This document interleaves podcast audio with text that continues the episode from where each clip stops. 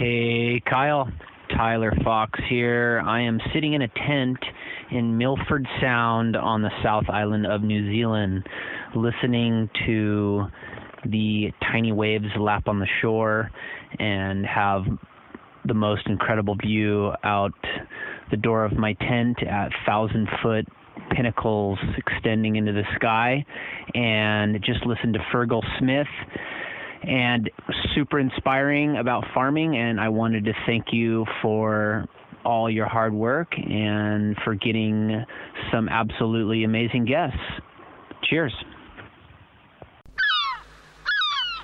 Ah, gee. Thanks, Tyler. T Fox sold me my first ever Mavericks gun. It was a 9.2 Travis Reynolds, and I still own it to this day. The thing is magic, and we have spent many mornings cramming into uh, the car that I had when, when we first started going up there. I had a diesel Volkswagen Golf two door with a tow hitch on it, and we would tow our jet ski up the coast, uh, which was significantly more dangerous than the actual act of surfing Mavericks. So I'm happy. Uh, happy I don't have that car anymore. But if any of you have a message that you want played at the beginning of my show, you can record it using voice memos on your phone and you can email it to me. Head over to my website, kyle.surf. You can let me who let me know who you are, where you're listening from, something you're working on or excited about these days. And I would love to hear from you and play it. Thank you so much to Cameron for donating on the podcast this week. Uh, seriously, it means a huge amount. Even just a few bucks a month does add up, and it allows me to prioritize this show and drive all over California and get these great guests for you. The way you can think about it is if you're going to listen to this podcast, even just once a month, you're going to be spending an hour or two with me. Um, and if you were to spend that time in a coffee shop, you would probably be spending five, ten, maybe fifteen bucks. Um, so why not throw that money this way? If you don't have cash, um, absolutely no worries. Just keep listening, share it with friends. I don't advertise, so uh, it's people like you who get the word out, and just keep enjoying it. This episode was fantastic. Um, this podcast is with Hugo Tagholm. He is the director of Surfers Against Sewage. They're an organization that started in 1990. They t- take on plastic pollution, climate change, and sewage. Um, it was a really good one. So we're just going to get it going right now. Um, but once again, if you want to get in touch with me, head over to my website, kyle.surf. That's where you can email me, um, donate check out any and all of my work and peruse freely. So, hope you enjoy this conversation with Hugo Tagholm. Kyle Thiermann here. I'm in Cape Town. I was the only journalist in northern Nigeria. Not an adventure until you get lost in Tijuana. You get caught inside by a giant wave, you feel really alone. I love the adventure of waking up and not knowing what will happen and that being my job. I'm standing at a desert oasis right now. A lot of tourists don't see this part about Bali. Smiles and thumbs up. Thumbs up. Welcome to the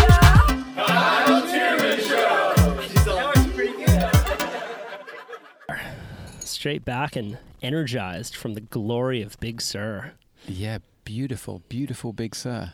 Um, and what a what a difference in temperature and, and climate in just uh, an hour's drive or an hour and a bit's drive. Amazing, but uh, Yeah, it's a very special place. very very special. Thousand year old trees, um, wildlife everywhere in abundance, um, and it really puts you in your place. I had a bit of a sleepless night last night. I woke up in the middle of the night and thought, actually, you know, not just my sleep, but my sort of lifetime is a blip compared to these trees, and so just get back to sleep. Don't worry, it's all good.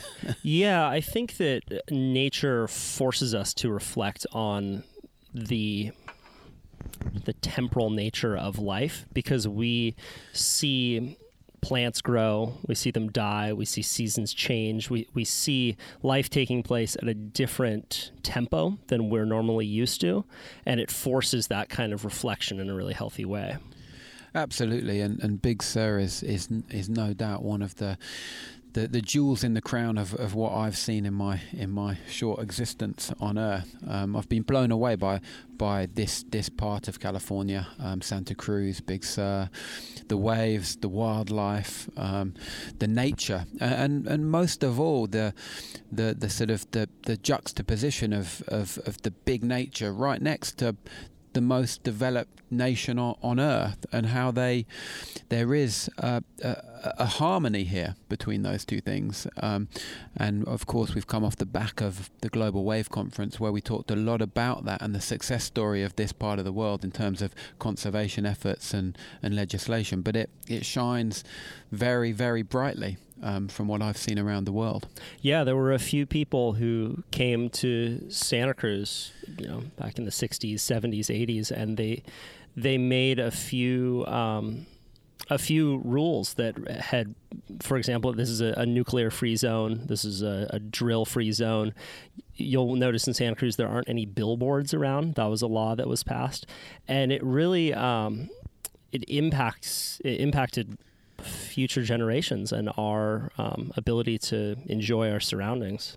I, uh, I think that that comes across loud and clear from, from what I've seen and the, the attitude people have um, towards nature, um, the interactions people are having on a daily basis with, with nature here, and that, that control of, of, of, of the surroundings. It's so important in this in this age of overload, um, most of all digital. But to to put that back into the physical surroundings, the place where we actually exist, not virtually exist, is is the most important thing. Um, we talk, you know, more and more in this world about nature deficit disorder and all of these things, and and we see it. It's it's bad for for people not to be connected with their surroundings. So every bridge we can build, every real sort of synapse in terms of experiences that we can have is something that is deeply nourishing. And I find often in this this world and as a you know professional as a you know in my job I have to be online an awful lot. And it's not always nourishing. You come out in a in a scrambled state quite often. Maybe with a lot of information maybe with new information but quite often feeling that overload. And it's it's it's the, the the real world connections and the, the real world stuff we do that really nourishes our our soul. I would go as far as saying it sounds corny, but but it, it feels that way. Um, and if it feels right, maybe it is right. Yeah. Yeah. One of my favorite things to do at the end of every year is not to create um, a, a New Year's resolution list, but a past year's reflections list. And I write down a few highlights of my past year. And so often they all took place outside like oh that trip that i took you know like one of for example uh, last year i went down to big sur with some friends and we took a stand-up paddleboarding trip from um, Andrew Molera 10 miles down the coast and then camped on a beach that night and uh, underneath a waterfall we, we brought dry bags with tents and sleeping bags fished along the way and then the following day we packed up and we, we hitched a ride out back to our car up north. And i wrote that down like man that was fucking fun! It, it, it is absolutely that and I, I, I see that with with my own experiences with my family and we live in Cornwall a beautiful beautiful part of the um, the UK and one that's got a lot of similarities with, with this part of California. Actually, you know, lots of great nature, lots of sort of big big landscapes, beautiful and diverse coastline, very rocky in places, big beach breaks, um, reef breaks, um, cliffs, quite dramatic landscapes. Um, an awesome part of the UK, and, and lots of our experiences are the same. And we take we take our kid Darwin out um, kayaking, fishing off the back of the kayak and, and, and making fires on the beach and, and cooking the fish and, and camping out and and absolutely you, you find that and I, I think that the, the sort of that that that sort of um, prism of looking at it through your, your kid's eyes, and I've got the good fortune of having that at the moment, um, really brings it to the fore. I see that often there's a bit of resistance with Darwin when he wants to, when we want to go out, and at the, at the beginning he's like, I don't want to go, I don't want to go on the walk, I don't want to do this. But once he's out, it just just hits him like a wave of, of enjoyment and excitement and actually sort of almost abandoning his own sort of confines and, and really really breathing in that that experience. And so, uh, same for us. Um, you know, all of the most formative things are really done outside in the real world. They're not they're not in front of screen. yeah and it's the and also a lot of the enjoyment is a result of pushing through a little bit of difficulty there's a guy named Josh Waitzkin who wrote a book called The Art of Learning. There was a movie that was made about him called Searching for Bobby Fischer. He was a chess champion, chess prodigy, and and very um, thoughtful about how to learn best. And he has a kid, and he tells this story on a podcast about how he uh, will take cold showers, and he's a big fan of cold uh, exposure, and he'll take cold showers with his kid, but he makes sure to orient cold as a positive to his child. So it's like, oh yeah, it it feels so good, doesn't it? The cold weather, the cold water, and if we can orient ourselves and our children to difficult experiences and moving through difficult experiences within nature specifically it can it can be a positive for them Absolutely. I'm not quite sure I can sell the cold in, in such a big way to Darwin yet, but but um, but yeah, he um, I think uh, I think just learning from from you know adversity. You know, we, we just talked before we started about you know learning from sort of mistakes and learning from adversity. There, where you hone skills, there where you make new connections in your mind of how to survive and how to thrive. Actually, um, so uh, absolutely a, a, great thing. So why? Um how did Surfers Against Sewage start? Surfers Against Sewage started yeah. back in the 19 uh, early 1990s, um, in 1990 itself actually, um, because there was a chronic chronic sewage pollution problem in the UK. Um, it was uh, water companies who were pumping out raw, untreated sewage, um, often a, a, mile or two offshore, sometimes closer, um, and that was considered treatment, putting it out far enough far enough for people not to see it actually falling out of the pipes. But the winds, particularly the prevailing winds in the southwest of England, where the surf is, were blowing that you know back on shore, and surfers were sick of getting sick of, of the sewage pollution. They were, you know, getting the, the normal things, not a lot of maybe chronic illness, but uh, the the eyes, the ears, the nose, the, the the the throat, all of those sorts of things, and they were getting sick, and and so surfers were the the the sort of the front people, the community that said this isn't good enough. Um, simultaneously, there were huge bits of sweeping environment legislation that came in from Europe. Um, you know, there were bureaucrats working tirelessly in, in Europe to put together this new wave of, of, of, legislation that was protecting not just the ocean environment, but, but lots of different environments and lots of different species. And water quality is, was one of the things they focused on. So they brought in legislation in 91 that forced water companies to clean up their act. So they had to, by, well, over the next sort of 10 to 15 years, put in full sewage treatment for all of the effluent that they put out there.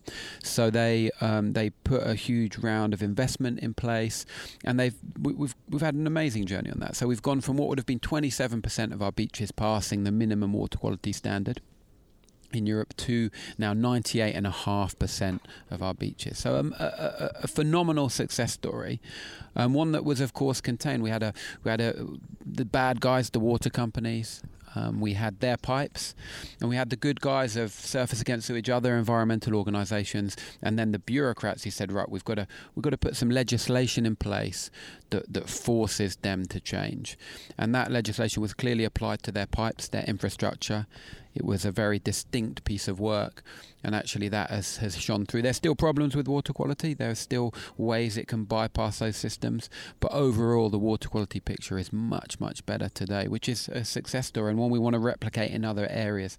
MPAs, plastic pollution, of course, and, and other things that are affecting the, the the oceans around the world, not just in the UK. So on a good day, I will take two or three shits. I'm a big fan of pooping. I recently got a squatty potty in my uh, in my bathroom. It's wonderful. It's the greatest purchase I've made for under hundred dollars in quite some time. So pooping is a big influence in my life. Yet I have rarely thought what happens to my poop once I flush it down the toilet. And what you're talking about is the treatment that happens between the time that I flush that poop down the toilet and when it reaches the ocean. So what happens, and what what does treatment really look like? Is what I'm what I'm trying to say. Well, I think that, that there's your your poop, and that's a high pooping cadence, two or three times a day. Yeah. Impressive, impressive stats. Got a, got a lot of fiber in that It's diet. good diet, good Yeah. diet.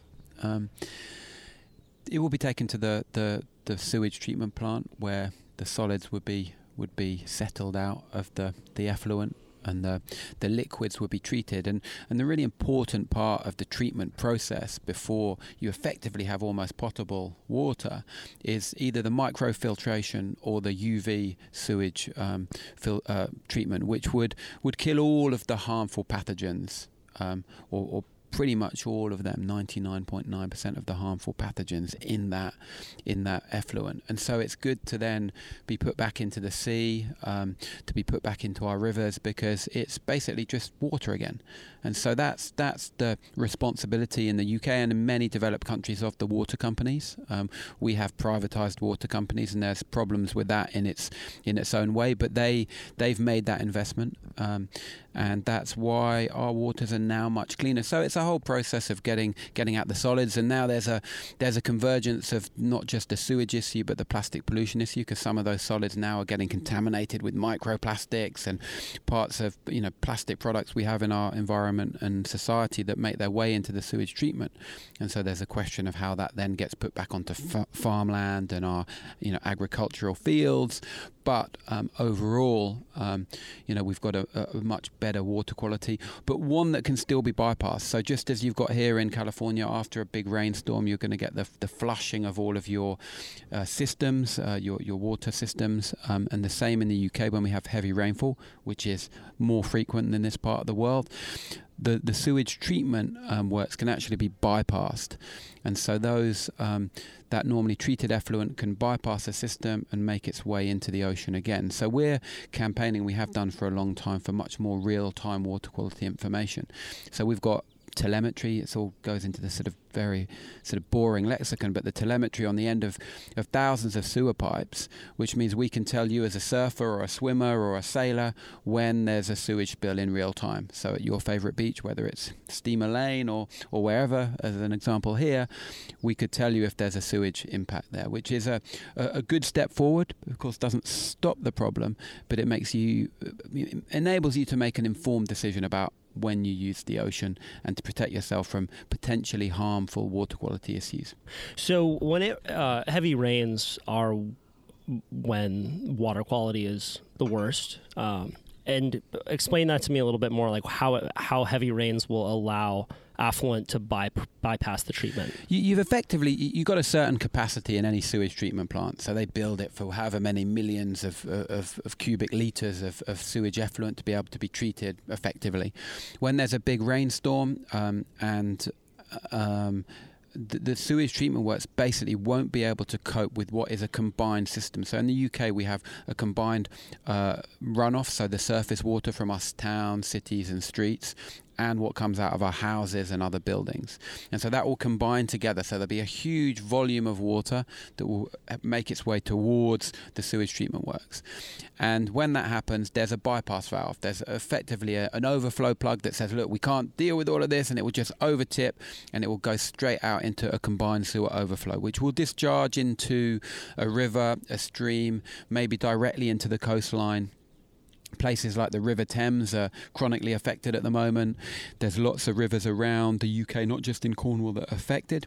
Um, in in the Thames, a great example of how severe the problem is is there's so much sewage pollution that currently goes in that they're building a, a mega sewer at the moment called um, it's called the Thames Tideway project, and that's a, a 10 billion pound project to to alleviate the the pressures of sewage pollution on the Thames. So it can be a really big problem in parts, particularly where you've got a big population. So that rainfall, an urban population, um, and then a big river being affected like that. But it's not just sewage that affects our water quality when it rains, and this is the same worldwide. The rain will flush lots of stuff off the land, off our streets, so oils and, and other other microplastics and things, farm um, sort of diffuse pollution from livestock and agriculture, so pesticides. So the whole thing creates a sort of toxic soup of, of not just pathogens, but chemicals and plastics and all sorts of things that can make its way into the ocean. Um, and that's that's a big issue because it's not just like the pipes that the water companies own, which we can sort of control. It's coming from everywhere and everything. And we're also talking about an environment um, that is never sterile anyway. And no one wants a st- sea to be sterile. You could get sick any given day in the sea. There's stuff in there that could make you sick. And as surfers, we already take risk. We take risk because we surf with a heavy, sharp board. We surf in big waves. Well, you do. I don't. I surf in very risk-free waves generally. Um, Ironically, though, that's where you always get injured, isn't it? yeah, On the two foot day when you take out a soft top, absolutely. So, um, so yeah, so, slams. so yeah, um, yeah. I may well feature at some stage. That's But- the goal. but um but you know we, we, we, we have an inherent amount of risk in the sport we do and I think there's lots of surfers who would go look it's rained you know there may be pollution problems but the waves are pumping and I'm going to go and I, I, I'm going to take on that risk. And that's that's fine. I think the the key is that that we have the information as much information as possible that we have transparency from water companies when sewage goes into the sea. And actually we build up a data set that says not only this is useful for you to protect yourselves but more importantly, if it becomes a, a, huge data set that the water companies then need to act again. And this always goes back to the old sort of mantra of the environment's never saved, it's always in the process of being saved. It's like, look, this is a continuous journey. We never, there's never a finite win to this. This is a continual a- adaptation to what the current environmental problem is. And this is, this is where SAS is well placed. This is where Surfrider and Save the Waves and other great organizations are well placed use the network, use the experience to keep evolving with the journey of what we need to do.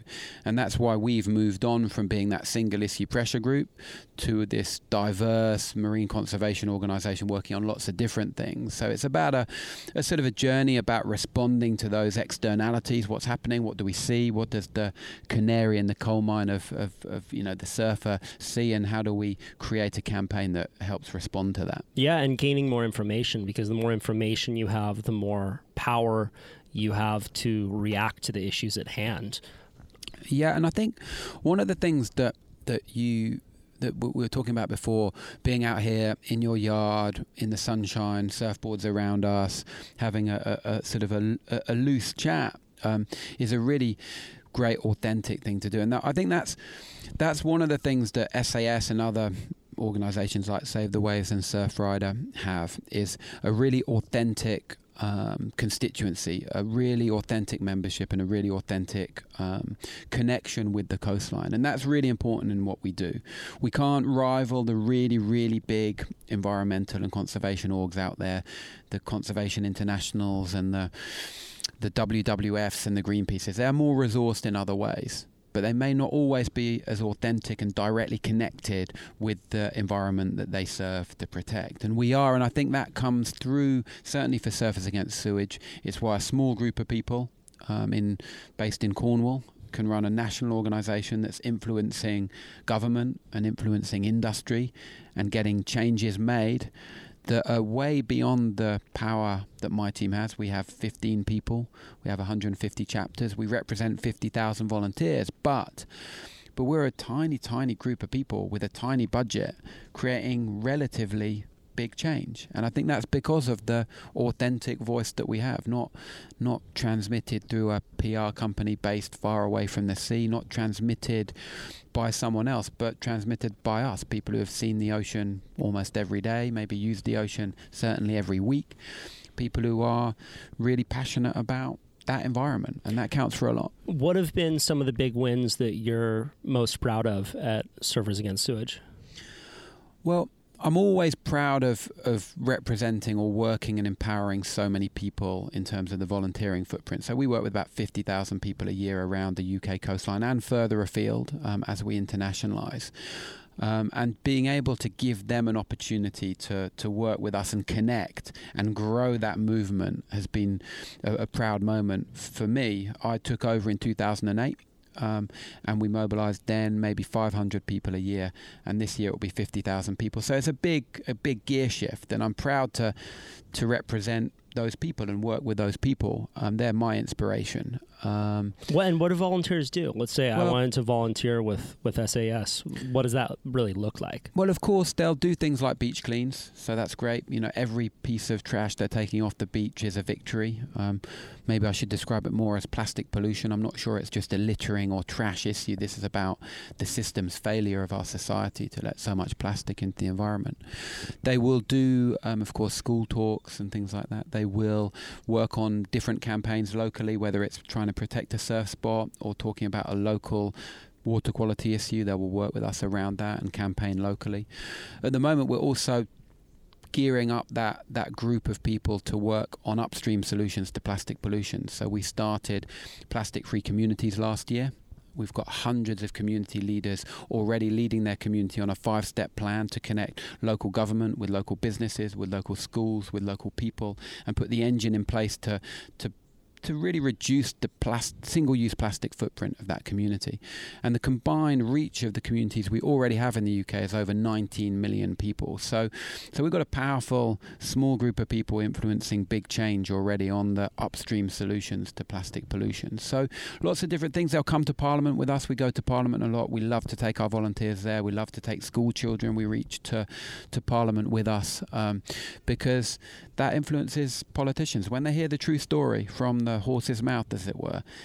They can't argue their way around that. The Do you fa- have any stories of, of influencing politicians? It's really fascinating to me because even if you don't care about politics, politics cares about you.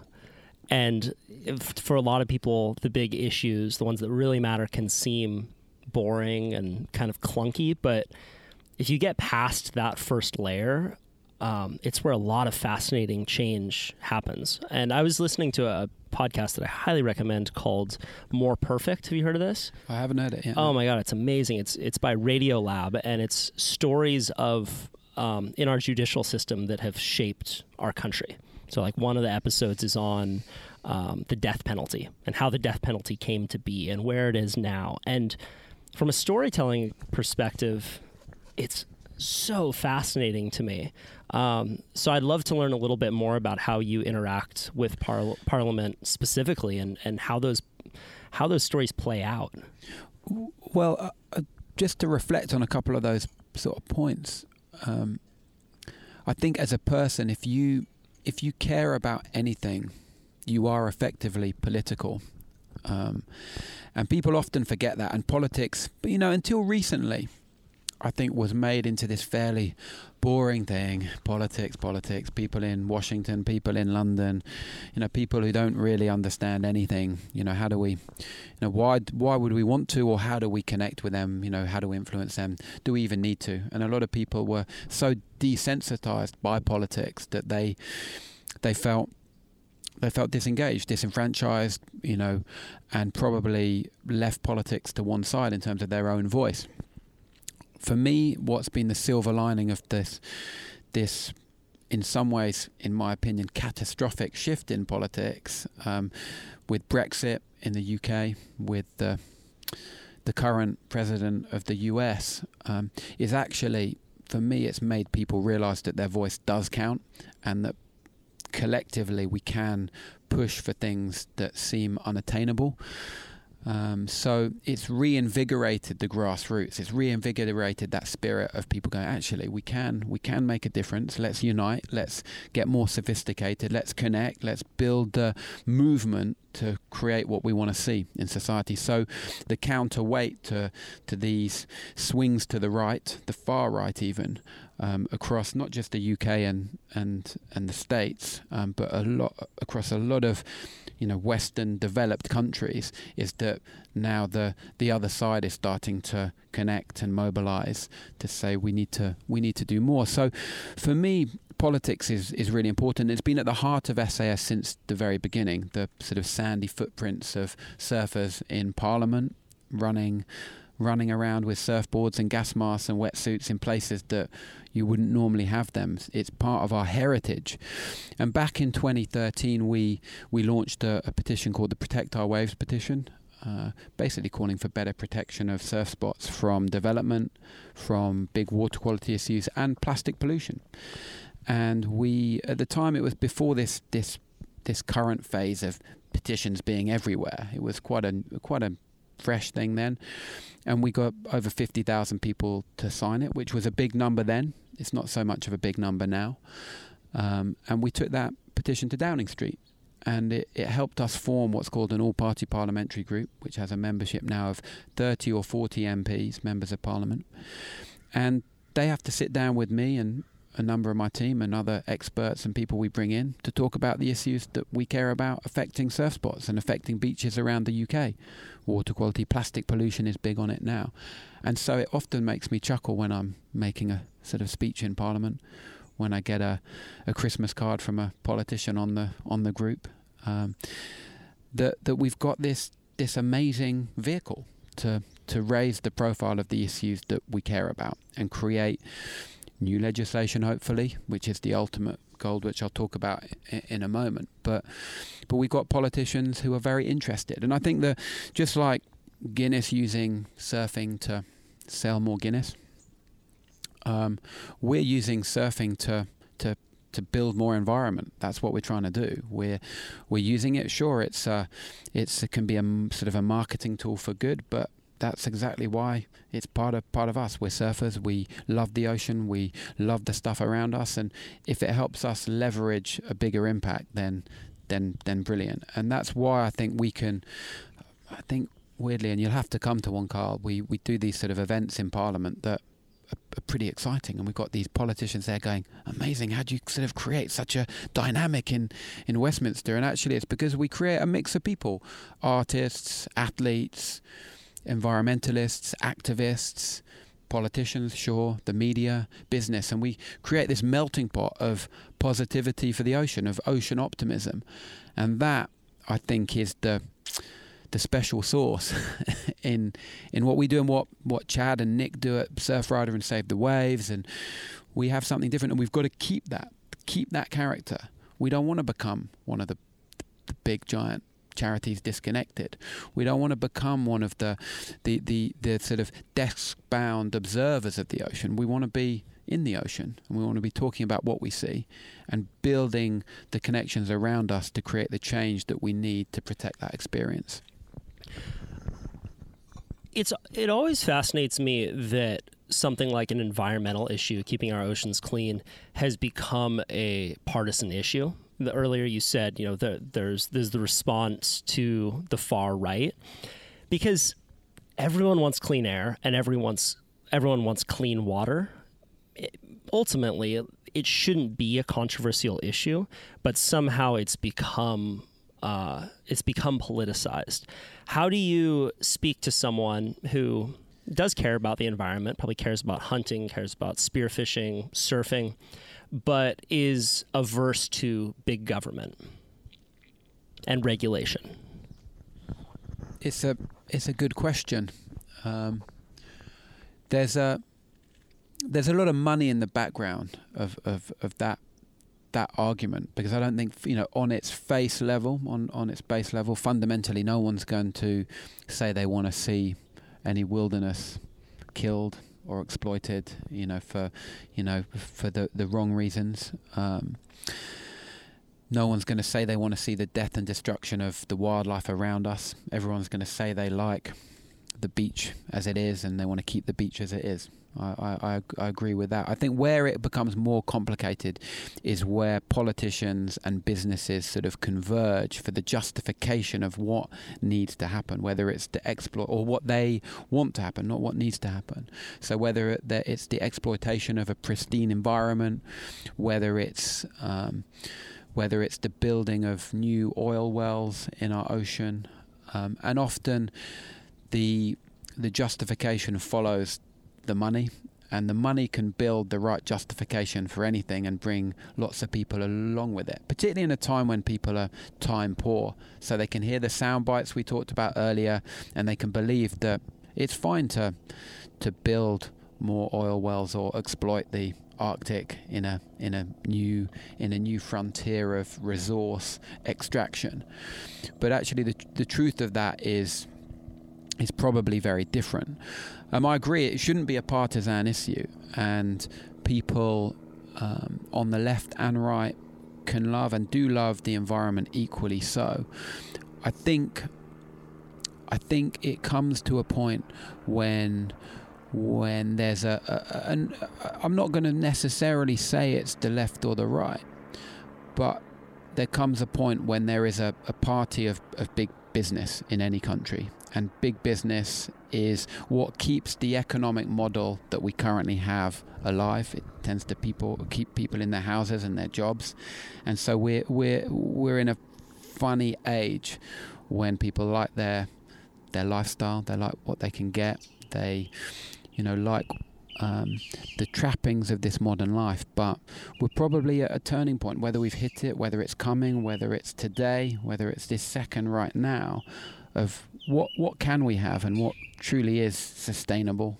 Um, so I think that the politics and the business mix is a is a is a complicated one, and I'm not I'm not probably as well versed as you, Kyle, on, on it. But um, but certainly it's it's it's a complication. Yeah, yeah, absolutely. And I, um, yeah, campaign finance reform is an issue that I'm very passionate about. There's a guy named Lawrence Lessig who's a, um, a professor at Harvard who gives a great TED talk on campaign finance reform and how getting business out of government is the first issue. It's not the most important issue. It's just the first issue that all other issues um, are affected by.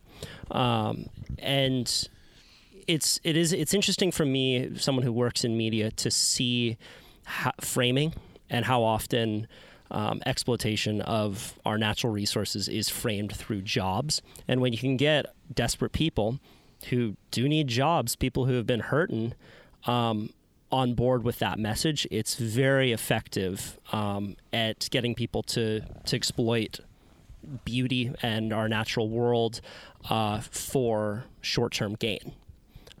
Absolutely, and I think. You know, I think that therein lies one of the, the strategies of the environmental movement now, which is is how do we create jobs out of protecting nature, whether Right. it's protecting forests or the ocean, or you know what we see here of you know the how how protecting the whales or protecting um, certain parts of of the Californian um, you know uh, natural. Uh, Treasure trove, Big Sur, and a great example, can actually create the economy you need to, to keep it thriving. Yeah, and one thing I love about what Save the Waves and Nick Strong Wedich um, is, are doing around the um, the what's the campaign called where they show the economic value of waves in a region. Surfonomics. Surfonomics, yeah, because. You know, now you're talking my language. You know, the, the the politicians can understand what tourism dollars mean, and I think that surfers many times are underrepresented in government. And when, as you said, when you go to the footsteps with your sandy feet of of someone in parliament and say, "Hey, we got a big group here," that can resonate when organized. Um, but most politicians don't surf and they don't have an understanding of just how many people there are who care about the ocean and these natural spaces. Uh, absolutely, I think, uh, even less politicians surf in the UK than than than, than here.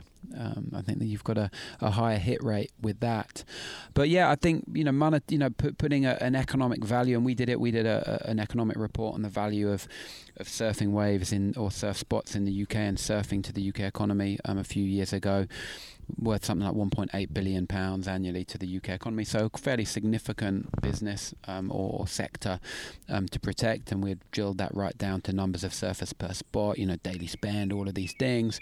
There's always a danger with it too. If you work out a surf spot is worth X amount, and a big businessman says, well, or person can come in and say, well, look, I'll pay you twice that amount to exploit it, then you start getting into a, a complicated a complicated area. Um, so I think the financial economic justification is is is one really good tool in the toolkit of conservation and environmentalism, but not the only one for sure. Yeah, you got to speak to the heart, Um, which you do brilliantly. You're you're a, um, a very eloquent speaker. Well, thank you, thank you. I think that there's all sorts of things. I think for us, we've also got to, um, you know, we look at, at some of the victories we've had and, and how they, they there's a spillover effect of what we've done to, to keep the, the momentum rolling of environmentalism. So we've we've worked our focus issue at the moment is plastic pollution, and the plastic pollution lobby uh, and debate in the UK is really, really mature. Maybe more so than than here in terms of the the top levels of government are all talking about plastic pollution. Um, all of the top newspapers in the UK are all talking about it on a daily basis, and we've got a really big public shift towards plastic free, as it were. So there's a, a really big positive narrative for it, and we've been at the, the very forefront of that. Uh, we had a we worked on the, the plastic bag charge, a, a, really seemingly small financial incentive that was introduced a couple of years ago in the UK. We campaigned with some other NGOs um, in a coalition to, to, to bring that in. Um, five pence on a plastic bag when you check out at the supermarket. You know, you think that wouldn't make a big a big difference to your weekly shop, but actually in two years it's reduced the circulation of plastic bags by about 10 billion. Um, and uh, do you know what that is on a percentage level? 85% reduction. Holy shit. So, a really big reduction, and one that business, first of all, campaigned against. And they would have campaigned much more strongly against a ban because then you're going head to head with them. You go, let's bring in a charge. We're not stopping you from doing it. Let's bring in a small charge. It's not even on you, it's on the consumer. And actually, you see this huge behavior change. But it was legislation that drove that. So, it, it wasn't just you know a notional here's five pence on a plastic bag from tomorrow is is going to all of the supermarkets are going to do it. It was actually government legislation that came in to say this is what the supermarkets now have to do. It's just been expanded. And off the back of that, we're looking at other things. So we're on the cusp now of a, a, a bottle deposit, a plastic bottle deposit um, in the UK, UK wide. Scotland already, we've, we're very pleased to say, have already brought it in, which is great, or they're bringing it in. So they're committed to it. And a, a bottle deposit system is, is a proven way of trapping plastic in the economy rather than on our beaches and in our oceans. So in the UK, we use about 38 million plastic bottles every day. Only half of those are recycled. Uh, the rest go into landfill, go into our countryside, go into our streets, and go into our oceans. So, a really big plastic pollution problem. And with a deposit return system, as they have in Norway, as they have in many parts of Scandinavia, you collect almost 100% of your plastic bottles. You get much higher quality recyclate, which you can then make new plastic bottles out of instead of horrible downcycled stuff. You get uh, carbon emission savings because it's less carbon emissions from recycled plastics. You create domestic recycling uh, demand and infrastructure, and you create green jobs. So good all round. Whilst we decouple from single-use plastics, because sure, in the long term you can't recycle plastic forever, but in the short term, a really good step towards a more sustainable plastic-free future. And we're on the cusp uh, uh of delivering that too. We we had 350,000 people sign our petition for that. I took it to the Prime Minister at Downing Street uh, last autumn, and we've got a really loud voice on it. I mean, one that that means I maybe have to align with politicians I wouldn't always necessarily vote for, but that's all part of the campaign and I want to see them do the right thing and you don't have to you don't have to vote for somebody to get them to do the right thing necessarily. You can you can pressure them as a as a green environmental lobby to do the right thing and use the right tactics and they've come along on this great journey with us and you know it sometimes pains me to say that I see one of our environment ministers more than I see my wife pretty much but um, but that's for the the, the greater good. Um, and um, and that's going to be the next big victory for us. I think I, am really proud of what we've been able to do there, and that could stop literally billions of plastic bottles from going into our oceans. It's such an intelligent strategy to work on the legislative side of it. For a long time, when I was doing um, the Surfing for Change series, which was the documentary series that I did on YouTube, where I would go to um, surf spots around the world and cover environmental issues, I was working on an individual change model. It was like, you know, put your money in a local bank. Don't buy plastic bottles or plastic bags. And I was speaking to people who are the kinds of people who show up at the Global Wave Conference. But I think that if we're going to turn the tide, it, we need way more than individual change. And I've been thinking about this a lot recently, largely due to speaking to people like yourself. If we really want systemic change, we need to incentivize the not so intelligent, not so thoughtful, not so reflective person to make the the right decision. And I think that something like a bag tax can do that. I, I agree. We we've got to we've got to think outside of the the the people maybe that we're the echo uh, chamber. uh, yeah, the echo chamber. We're all in an echo chamber, and, and actually, you know, back in the 1990s, Surfers Against Sewage would never have thought the right strategy would be to give every member a mop and go out and mop up the, the sewage off off our beaches. It wouldn't have been right. It was all about putting the right legislation in place to force the water companies to do the right thing. And we're we're in the same sort of situation with plastic being being the, the big sort of global example at the moment. You know, plastic and climate change, they're sort of, you know, similar things in a way. They're they're these these huge emissions that are hitching a ride on the great liquids of life, air and water, polluting them and, and overburdening them and creating this huge issue for us. And with plastic pollution, the only difference is is instead of it being one clear piece of legislation that you put on water companies, it's the emissions are coming from everywhere in our lives, from our car tires, from our from our plastic bottles, from our hotel carpets, from every single thing we use. And so it's actually putting the right systems change in place. How do we design this? How do we design plastics out of our, our products? How do we create more durable plastics that don't shed fibers into our environment? So how do we incentivize or disincentivize business to make sure they do the right thing? So how do we put you know elevate the taxes on on the on the packaging businesses will use so they just don't use it anymore. So say just just just price it out of the market. Don't tax necessarily the consumer you know. The plastic bag charge has worked well in the UK but if we were to put 5 pence on say plastic cutlery it might not work so well because people might be in a cafe think well I need to eat my lunch. I can't do anything about it and I haven't got my knife and fork with me. So uh, I, I need to buy that for five, ten cents, whatever. So, so I think it's the direction taxes face, how we can really use those legislation and taxes to make sure that the system change change comes. With with systems change, we can we can really decouple from plastics, and we would never have been able to pick up nine billion plastic bags out of our environment, but with systems change, maybe a couple of years of campaigning, but you, you actually achieve a much, much bigger impact. Sadly, in this world, I think people are, particularly in the social media world, they're um, they're all too often fixated on the speed of social media delivery. They want to see an overnight success. They want a really simple message. It's going to be cured in a day. All our problems are solved. And a lot of it is sometimes overly geared, particularly with plastic pollution, to an end of pipe solution. And that's what big business wants. They want communities to pick it up. They want it all to be on the beach already. And it's us dirty communities that need to care more.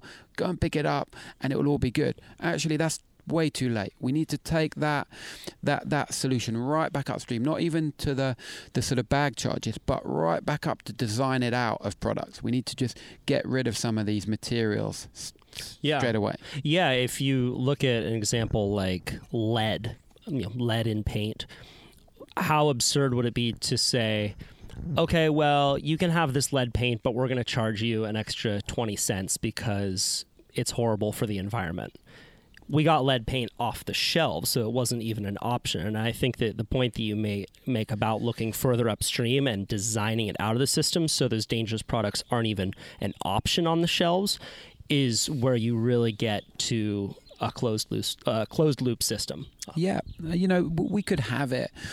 You know, the, the government could legislate around things like bottled water. They could they could m- put more punitive taxing on, on the bottled water companies um, to actually produce that and put it in the consumer's hands.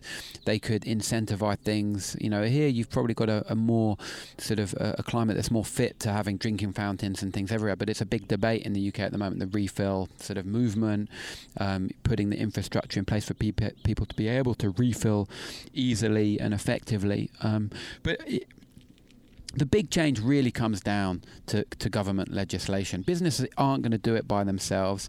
As consumers, we're trapped in, in, in an economy too. So we we are trapped by the choices we're given, and we're given limited choices, and it, we haven't got free will at all.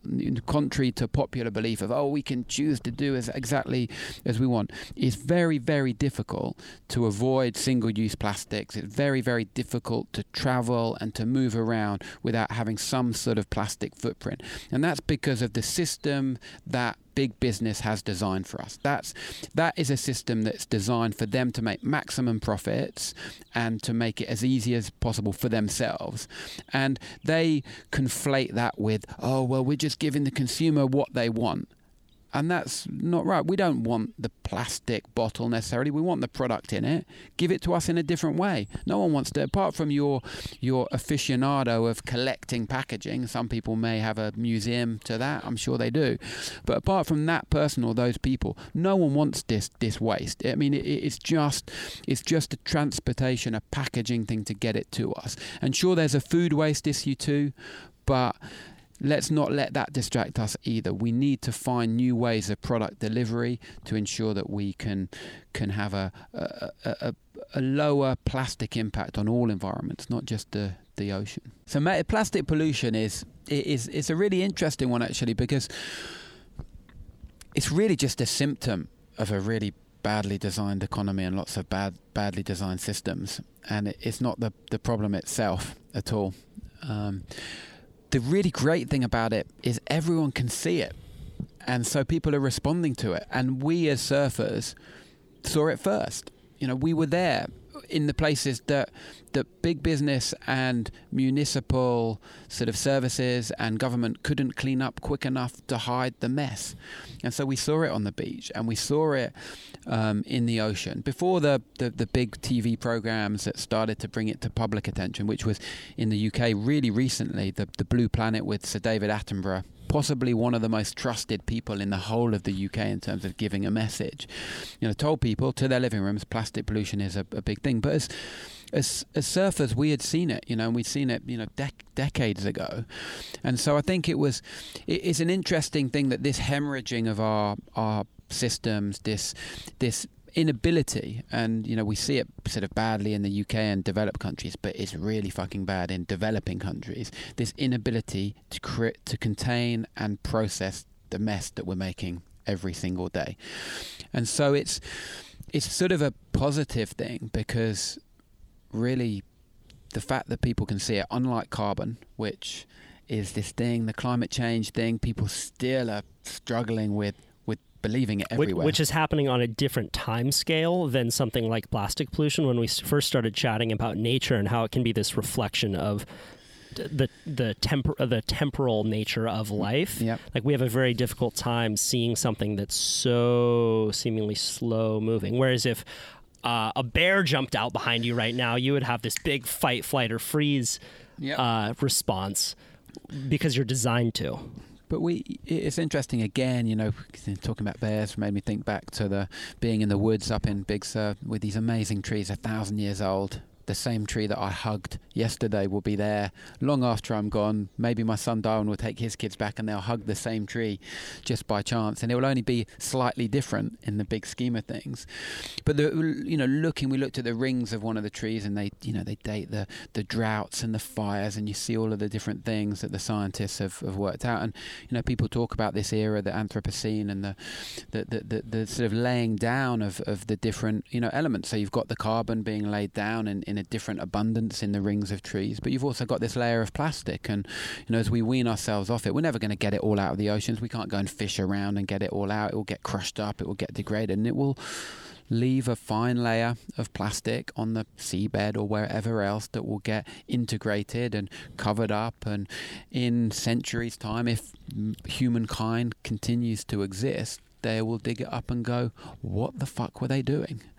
This sort of indestructible, potentially toxic. Who knows? We we we don't know. I think the real impacts of plastics, but being derived from oil and having all of the different gender bending chemicals in it, the you know the phthalates and things like that, endocrine disruptors. Yeah, yeah. it can't be overall a positive thing to have our food wrapped in and everything we do sort of touching it. So um, so it will be an interesting, you know, geological record of this time. Um, maybe one that we can keep to one small ring for for humankind, but one that is definitely going to be there and one that we can hopefully build on without a ring of plastic. Yeah, it's going to be part of our unintended legacy. A lot of us walk around thinking about legacy. How are we going to be remembered? but a lot of what we do will be part of an unintended legacy. Um, I think about people who um, have relatives that pass away, and then they are like I just had a friend who who had a, a, relative that passed away, and they are now left with a house full of stuff, and that is part of this person's legacy who died, and it's unintended. All the stuff that we leave behind, everything that we use. Um, we will be remembered for whether we like it or not. Yeah, it's funny that well, it, that totally tangential, but it made me think of my grandma Doreen, um, and one of the things that I I mean, she died died a, a, good while ago now. One of the things that I find really hard to hold on to because there were no recordings is is the voice of, of people from the past. That you, it's really hard. I struggle to hold on to her voice, reading me bedtime stories and stuff. It's it, it's funny that, but anyway, I, I, I digress. But yeah, the the the, the legacy. I think for me you, part of the legacy is trying for anyone, trying to do the sort of best you can, and we're all we're all going to fuck up a bit or a lot or you know whatever bandwidth of, of fucking up we have, but it is trying and feeling that you're pushing towards something that you want to see. I had a great chat with a, an author that I really really love, a guy called Tim Winton, an environmentalist. Um, um, a, an author from Australia. Um, you, he did a lot of work around the, the, protecting the Ningaloo Reef in, in Australia you should definitely check out his books if you haven't read. Um, what was his uh, name? Uh, Tim Winton. Okay. Um, he's written a few great books, some of my favourite um, books, um, and a, a, surfer as well. And he writes about surfing really well, which isn't always the case in, in surf surf books. Um, but he talked about um, when I chatted to him about, you know, keeping keeping positive and how how do you keep positive and just this this notion of moving. You don't never know how close to the tipping point you are of, of positivity, and you may never see the results you want in your lifetime, but you need to have the courage to try and move the dial closer to that tipping point. And I think that's that's right. Who who knows whether what we're doing is making an overall big difference or not, but fuck you've got to keep keep on trying because what else are you what else are you going to do and i think that's that's really important and it's great to be surrounded in the echo chamber by people who who are who are doing that and actually seeing people responding more and more who, who definitely aren't in the echo chamber, people who I would never normally have a conversation with, coming on board, um, thinking about plastic pollution, thinking about marine protected areas, thinking about water quality in a in a bigger way. That's pleasing, and I think I think we're making a difference. Do you think much about your own legacy?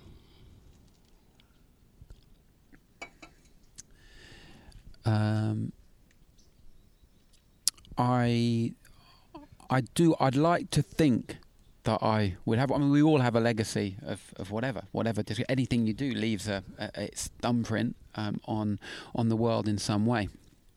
Um, I probably would think about it in the context of of positivity and and inspiring people, and that I believe if there is a, a second sort of life, in some ways, that's the energy the ripples that you put out that transmit around the people close to you and then around the world and how they create that positivity in other people to to do good things and be good to other people and and live a you know hopefully a sustainable and good good life. And I see SAS as something that's not just about the planet, but it's about people and planet, and that intersect of people and planet. Uh, I love, I love people. I love meeting people. I love talking to people. I love inspiring people, and I try through SAS to give people opportunities to participate and try and make a difference. So those 50,000 volunteers, training our regional chapters, bringing people along to great things with us in Parliament. I hope that that is part of the legacy, and it's like throwing that stone into the pond and it rippling out, and maybe one of those people will go on and be one of the greatest people on earth because of that that interaction. And so, I sort of see legacy as that that sort of personal fingerprint of, of, of trying to help really in, in terms of sort of organisationally or anything else. You know, maybe it would be too self-aggrandizing or too egotistical to think about it as a, as an outright victory or or, or, or impact with SAS. You know that's that's a good thing. But the more people we can inspire, the more chance there is that one of those people will fly to the moon of environmentalism and create the truly brilliant future that we want to see. And that, that would be legacy for me to somebody who's much better than me. yeah, I think that that's a healthy way to look at it because if you try and put too much of a container on your impact, it's never going to be accurate. Uh, because as you said, you have no idea who is listening to this right now, who it might shift something in their mind, and then they go off to do something great. And it doesn't really matter really. Like uh, at the end of the day, like we're all here doing our best, trying to make the campsite a little bit nicer than we found it, and there is a kind of um, fractal equation that is taking place, and it's not healthy to focus too much on it. I like one issue that I had. Um, when I was doing Surfing for Change, because Save the Waves was my fiscal sponsor and I was getting grants to make these films, was that I was forced to uh, document measurable impact from the films that I would make. And it, I had a really hard time doing it because putting a container around something that is ultimately a, an emotional experience for people. Yeah, there's a certain level of, of information that's being transferred through a film that I make, but it, ultimately it's an emotional experience. And I don't know how that's going to impact other people. And it didn't really matter to me all that much, but I, I feel like that I get the reason why nonprofits need to show measurable impact, but I think that it it is an incomplete version of the impact that that you guys are having.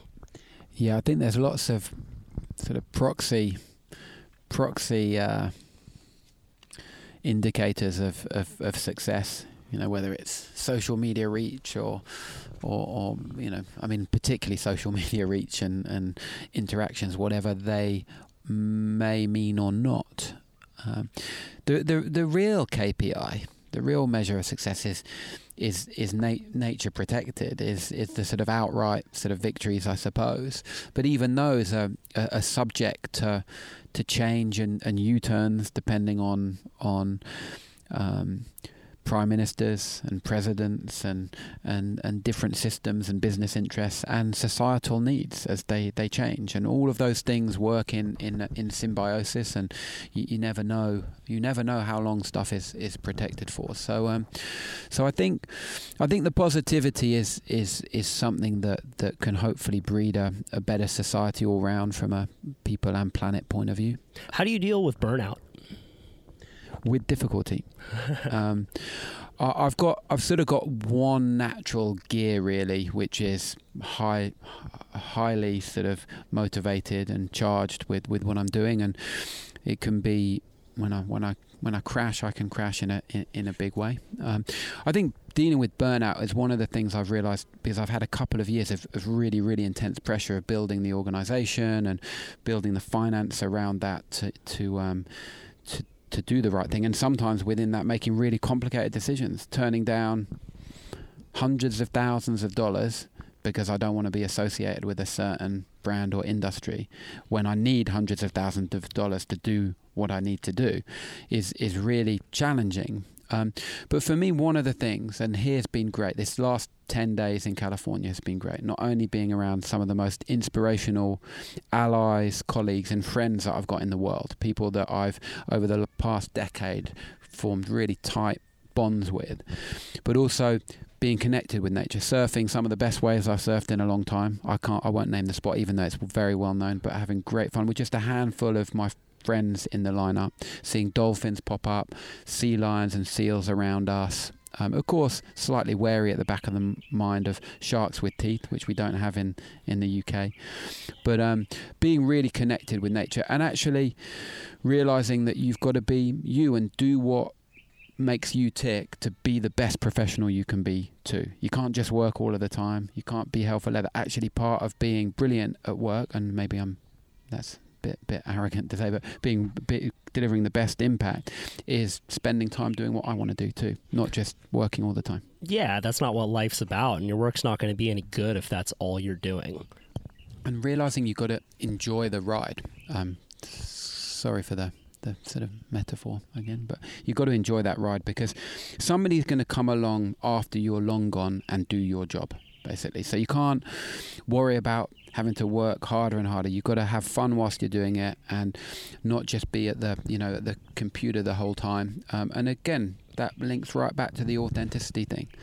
This is what makes us a connection with the beach, actually enjoying it, um, and that that's what makes us different. The the Enviro Surf community, that's what has connected us all. That's what makes us different, um, and that's that's a really valuable thing to keep. So keep keep keep hold of that. Um, Yeah, I, and I, I agree. I for a long time, I always felt like I was going to get to a place where I was happy or successful or satisfied, and I think it was probably right around when I was 25, 26. A lot of it actually had to do with um, using psilocybin mushrooms for the first time, when I and I was able to relax around a lot of those notions of legacy and getting there and being happy at some point and just understanding like dude this is all going to be over in a flash so enjoy the ride and don't stress out too much otherwise it just takes up mental energy that isn't helpful Uh, Yeah, absolutely. And some of you know the, the people who have inspired me, and as you know, my son's called Darwin, and Charles Darwin is, you know, a, a, an inspiration to me and my wife Sarah. Um, you know, and some of these people, Charles Darwin included, who've come up with you know great theories, ideas, science. You know, find those ideas not when they're focused on finding those ideas. Charles Darwin is well documented to have found his ideas walking down the grove of trees that he had planted outside his his home. And his constitutional walk every day would be where suddenly everything slots into place. We can find them when we're surfing. When I swim in the pool or the sea, and you get into that sort of almost trance like state, almost, you know, like yoga, you calm the mind. You start to feel less stressed about some of those big challenges you thought were really weighing you down or were problematic, and the solutions just pop to you and go, Why am I even worried about it? Some of the big things you've been wrestling with suddenly make a lot more sense, and you go, Right, I, I know exactly what I need to do. Those things come when we're sort of disconnected from, from having to think about it too hard, and they just fall in in a sort of lucid way into your mind. And that, that for me, is keeping keeping fresh and not being burnt out. So having the right balance and it's hard because we can we're like pendulums you know there, there's that equilibrium where everyone says you should sort of be be on that that sort of that that point. But actually we're like pendulums swinging from one side to the other.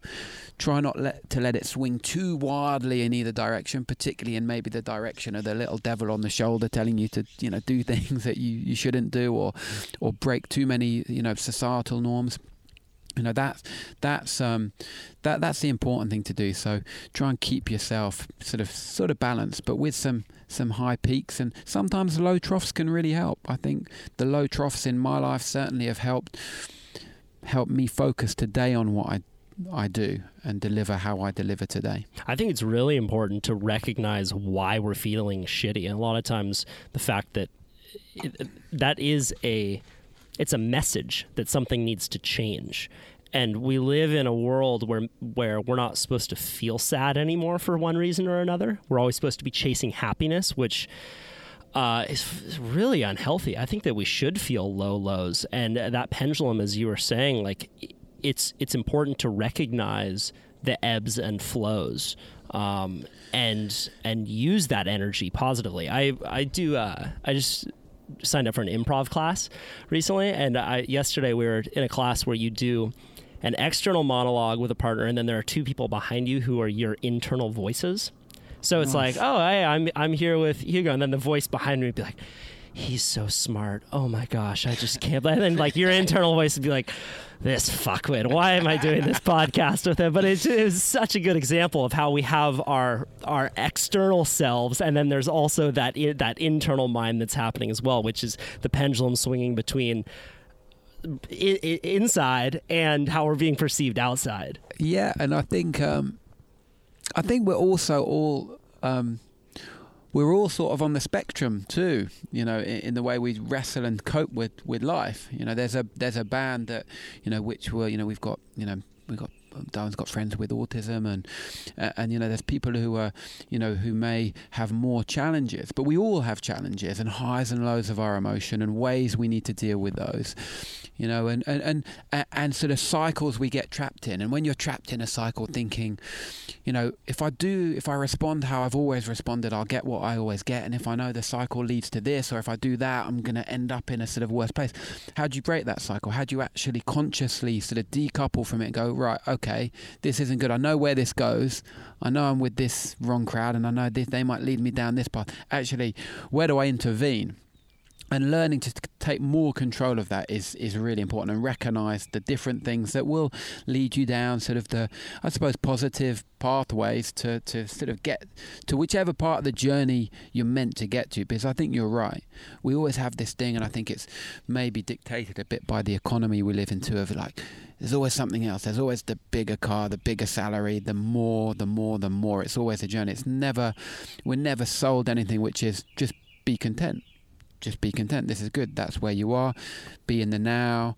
Be good to the people around you. That's great. Set be up grateful. a set up a hammock and crack a beer. Uh, exactly. Yeah. Exactly. So, you know, it's um, something we've all got to wrestle with, haven't we? And um, yeah, certainly. I I would say, you know, having had times, you know, in my life too, where where I've where I've struggled and I've you know I've you know I've got lots of people around me in my life who've who've had issues with you know mental health, and I've seen therapists and done all of that, and actually we're all wrestling with it. And I've you know I've gone through darker phases and I've got to like an like amazingly the best place in in my life you know running a thing that I care passionately about around people that I I love you know it's not just that I like the people I work around I love the people I work around and I care for them like a family great son great opportunities and keep working hard there's going to be down moments but there's definitely big up moments that come.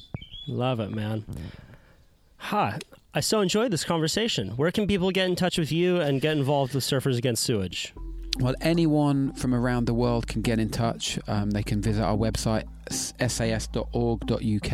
Uh, they can send me an email to hugo at sas.org.uk, no problem and um, they can run a beach clean. They can start a plastic-free community with us. Um, they can get involved in water qualities, MPAs, all sorts of things with us or one of our partners around the world. Thank you so much. Thank you, Kyle. That's our show, everybody. I'm going to play you out with a song called Hooked on a Feeling by Blue Swede. And I will link to their band page in the show notes on my website, kyle.surf slash podcast. I will also link to Hugo's TED Talk on my website. Um, that's also where you can donate. Um, and once again, do not feel pressured to donate to this podcast. If you don't have the cash, just um, take a minute and give it a rating on iTunes. Share it with a friend. Keep listening. Keep enjoying the positive vibrations. And I hope you enjoy this song called Hooked on a Feeling. See you soon.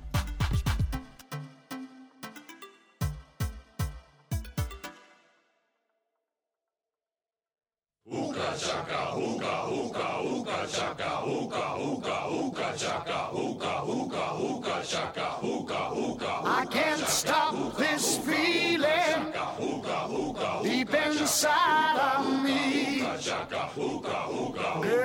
just don't realize what you do to me. When you hold me in your arms so tight, you let me know everything's alright. I'm hooked